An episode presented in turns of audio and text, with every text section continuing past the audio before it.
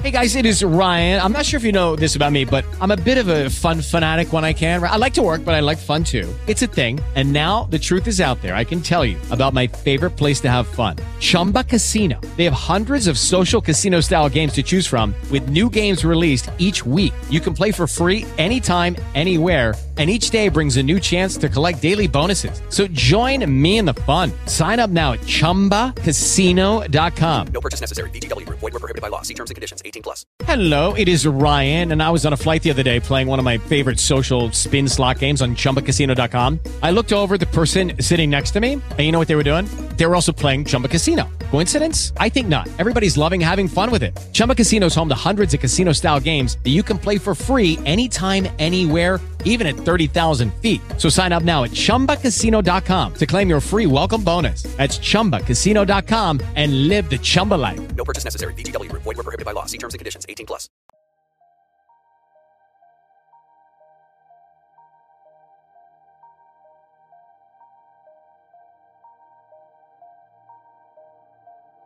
Mia madre mi ha raccontato di quando una volta, da bambina, fu invitata alla festa di laurea della figlia di un famoso medico della cittadina dove abitava. La famiglia di questa ragazza, molto conosciuta e rinomata anche al di fuori del comune, era praticamente composta da soli medici, comprese le sorelle più grandi, e anche lei sarebbe stata di lì a poco introdotta nella professione. I suoi genitori, soprattutto il padre, avevano particolarmente a cuore che la loro figlia più piccola si laureasse nel rispetto della tradizione, per onore di fronte agli altri parenti, ma soprattutto come simbolo di assoluto prestigio da mostrare al paese intero. La madre infatti aveva affittato una sontuosa villa vicino al mare, invitando centinaia di persone per celebrare il loro ultimo e più importante successo. Immaginiamo adesso come poteva vivere una situazione simile quella ragazza, costretta a portare sulle spalle il peso delle aspettative di una famiglia opprimente, con il rischio che se non avesse percorso in maniera diligente i binari predisposti dal padre, il suo cognome sarebbe stato deriso e sbeffeggiato dall'intera comunità per sempre. Arriva il giorno della discussione della tesi. I genitori attendono con gioia l'uscita della figlia dall'aula ed effettivamente esce subito. Che brava, dissero i parenti lì vicino. Sarà stata così precisa nell'esposizione che l'avranno fatta uscire subito con tanto di lode. Le cose però non andarono esattamente così. In realtà la ragazza si sedette di fronte alla commissione senza aver presentato una tesi e con pochissimi esami sul libretto. La sua carriera universitaria era stata una menzogna, raccontata da lei per non deludere i genitori.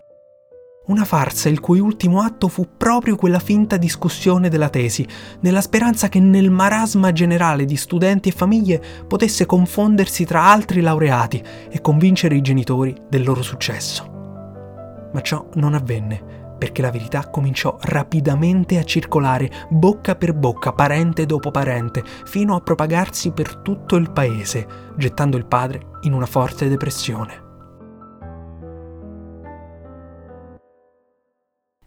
Questo fatto è successo circa 50 anni fa, ma guardando i più recenti fatti di cronaca possiamo capire che nulla è realmente cambiato. Anzi, forse c'è un elemento che peggiora ancora di più le situazioni di questo tipo, i social network.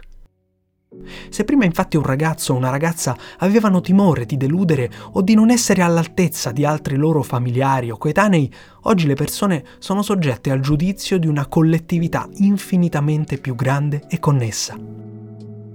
Giornali e testate online pubblicano articoli enormi che celebrano la laurea lampo di ragazzi che a soli 20 anni riescono a portare a casa l'ambita corona d'alloro.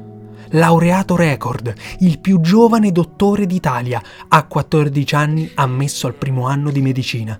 Questi sono i titoli che forse le redazioni continuano a spingere sui loro social perché hanno capito che funzionano, che c'è una fortissima interazione tra commenti e condivisioni indignate, che comunque fanno pubblicità al giornale e quindi profitto. A corredo di tutto c'è poi la classica dichiarazione dello studente protagonista che tranquillizza i lettori, dicendo che nonostante abbia concluso giurisprudenza in due anni e mezzo, non ha mai rinunciato allo sport, alle uscite con gli amici e alla fidanzata. Si delinea in questo modo un prototipo di studente perfetto, che bilancia egregiamente le sue giornate tra studio, lavoro e vita sociale senza sacrifici e massimizzando i risultati. E gli stessi studenti, galvanizzati dal successo accademico prematuro, si prestano a comparire sulle prime pagine non consapevoli del fatto che stanno gettando il loro nome e volto tra le grinfie della rete, con polemiche feroci e violente che spesso e volentieri, come recentemente è accaduto per la 23enne veronese laureata record in medicina, portano i diretti interessati a togliersi dai social per evitare il linciaggio. Già, perché l'effetto principale della forte risonanza di certe storie è proprio questa, la rabbia. La rabbia dello studente lavoratore, uno status che spesso non viene riconosciuto degnamente sia dal proprio ufficio, se mai ce ne fosse uno, ma anche dalle università stesse, che tutt'al più concedono di poter svolgere gli esami in alcuni appelli extra rispetto a quelli ordinari. Lo studente universitario che lavora lo fa per pagare gli affitti spropositati degli alloggi vicini alle facoltà, ha contratti part-time se gli dice bene, oppure una retribuzione a cottimo, in base a quante consegne riesce a fare in una giornata come rider. Non riesce a frequentare le lezioni e gli stessi professori non si attrezzano per registrarle e renderle fruibili anche ai non frequentanti, in nome della sacralità della presenza fisica in Ateneo.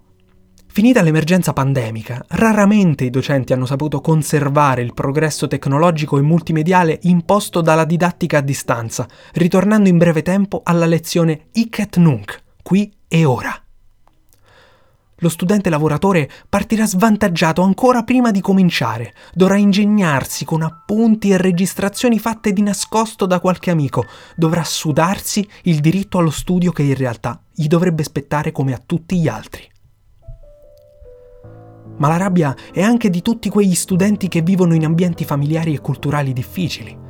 Situazioni complesse e incompatibili con un percorso universitario, con un passato burrascoso che non gli ha fornito gli strumenti necessari per lo studio, per la concentrazione, per la comprensione del testo. Studenti che hanno voglia di imparare e crescere, ma che hanno bisogno di più tempo per focalizzarsi sugli argomenti, per saperli gestire in una interrogazione studenti con problemi relazionali, con ansia da prestazione dovuta magari a genitori che riversano sui figli i propri sogni mai realizzati in giovinezza, ostacolando la loro intenzione di fare altro e le loro legittime esigenze di privacy. Questo clima domestico genererà incomprensioni, malumori, scarsa autostima e si fonde nella condizione mentale più frequente nei giovani di oggi, l'ansia. I ragazzi escono fuori da una scuola dell'obbligo che non li ha educati alla gestione delle emozioni. Lo si vede anche dal fatto che, soprattutto dopo la pandemia, l'esame di maturità è passato da essere la prima vera e grande responsabilità accademica in capo allo studente ad un formalismo stanco, fatto di professori tutti interni che già sanno quale sarà il tuo voto finale. E dopo essere stati in questo ambiente protetto, i ragazzi e le ragazze vengono buttati nel mondo reale dell'università, popolato da competitività sfrenata e da professori che molto spesso si accaniscono sui loro alunni mortificandoli per aver fatto scena muta, inconsapevoli del fatto che le loro parole, magari dette anche per spronarli a fare meglio, si fanno coltelli nello stomaco degli studenti più fragili, macigni che peseranno per un tempo indefinito e che farà crescere in loro la consapevolezza di non essere buoni a nulla, di non avere le capacità per affrontare un percorso di studi, di aver fallito. fallito. La parola fallimento, detta da chi fino a pochi mesi prima sedeva fra i banchi di un liceo, scritta su un pezzo di carta prima di compiere un gesto terribile. Perché le persone più sensibili, più fragili, sono anche quelle più invisibili, incapaci di comunicare il loro disagio e quindi lasciate sole a se stessi, alle decisioni più pericolose e letali. Bologna, 29enne fuori corso morto suicida, aveva detto ai genitori di doversi laureare, ma non era vero. Studentessa suicida a Napoli, aveva detto mi laureo oggi, ma era indietro con gli esami. Genova, studente universitario suicida per le bugie sugli esami. Scusatemi se vi ho deluso. Che sistema scolastico è quello dove gli studenti si sentono dei falliti se non riescono a passare un esame o se il voto non è abbastanza alto? Perché un paese come l'Italia, regno incontrastato della cultura e della storia mondiale, vede una media annuale di giovani studenti che si suicidano o che tentano di farlo in perenne crescita e non fa nulla per invertire la tendenza? Non attrezza adeguatamente le scuole e le università italiane di supporti psicologici che intercettino le paure degli studenti, non realizza una massiccia campagna di sensibilizzazione che fornisca gli strumenti necessari ad affrontare la pressione degli esami e che insegni ai ragazzi e ragazze a non leggere un brutto voto come una fonte di vergogna e di insuccesso, ma come spunto di riflessione per capire come approcciarsi allo studio e crescere. Che senso ha un'università basata sulla performance, quasi come se fosse un'azienda, che elogia modelli inarrivabili spacciandoli per accessibili, che colpevolizza chi sta più indietro, nascondendosi dietro la parola merito, affibbiando di conseguenza il titolo di fallito a tutti coloro che per i loro legittimi e normalissimi motivi non riescono a stare al passo con i nuovi standard imposti dai media. Lo studio, che diventa una gara a chi si laurea prima, con una spasmodica esigenza di eccellere, ci va a perdere di vista quello che dovrebbe essere l'obiettivo principale del percorso di formazione. Fornire alle persone capacità e conoscenze utili alla collettività, al progresso sociale e personale, per sviluppare al meglio le nostre inclinazioni e forgiare personalità ricche di sfaccettature. Eccellenti, sì, ma nella loro umanità.